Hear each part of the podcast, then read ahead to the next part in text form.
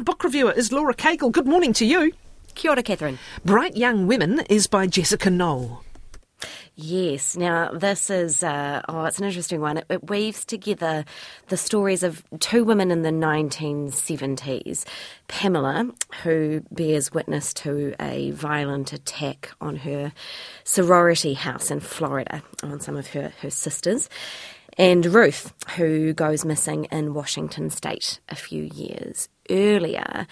Now, the night of the sorority attack takes the focus of the beginning of the book before the timelines shift out to um, 2021, where Pamela is still uncovering elements of proof about what happened that day and the events that led up to it, and and then the beginning of telling Ruth's story from a few months um, before she goes missing, and eventually leading to that day itself. So there's different narratives woven together.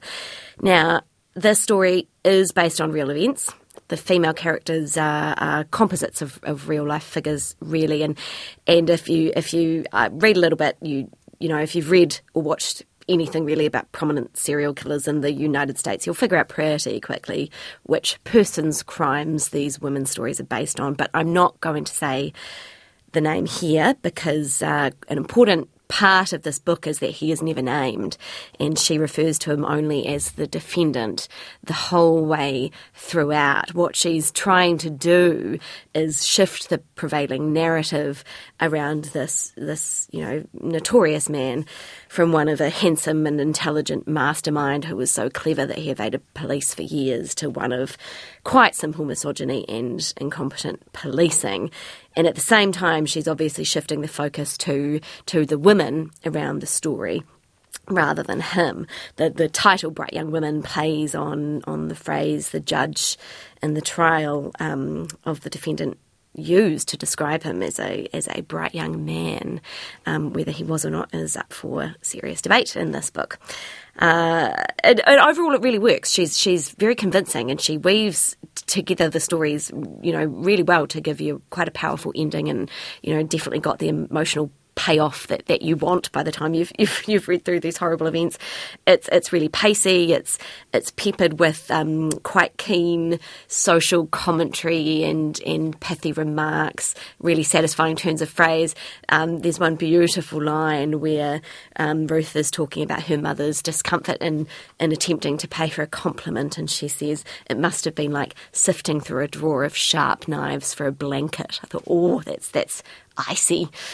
I was I was really gripped. I absolutely wanted to keep reading it. She she really knows how to weave the story so that the right notes hit at the right time. But you know, a book like this, it's it's it's also really hard to read without the uncomfortable elements sitting there of, oh, am I, you know, am I reading a story that's in the genre of women's trauma and is that exploitative? I I, I think she does. I think she does well to make it a story of female experience and, and power rather than exploitation, she she's really critical of the media and its desire to tell the story that will sell rather than necessarily the truth. You know, her characters aren't not they're not portrayed as powerless victims.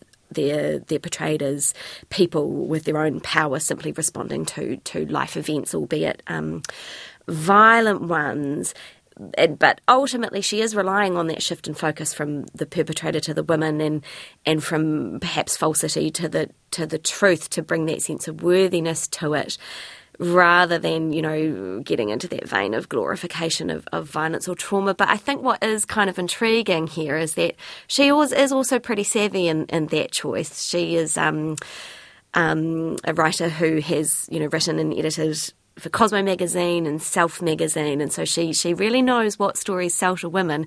Is that necessarily a bad thing? I don't know, but um, you know, it's a it's a good read. I'd recommend it for a Labour weekend read, but it, it might just leave you with a slightly uncomfortable feeling.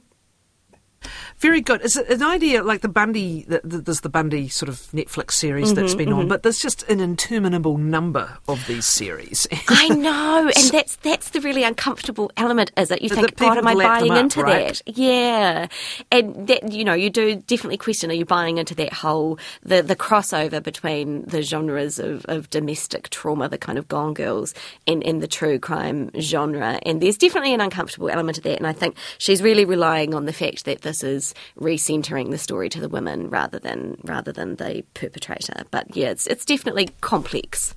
Complex but readable. You enjoyed it. Yeah, yeah, absolutely. Yeah, definite page turner. Thanks very much. That is Laura. Caygill with our book review this morning. She has reviewed Bright Young Women by Jessica Knoll, published by Macmillan. $38 the price.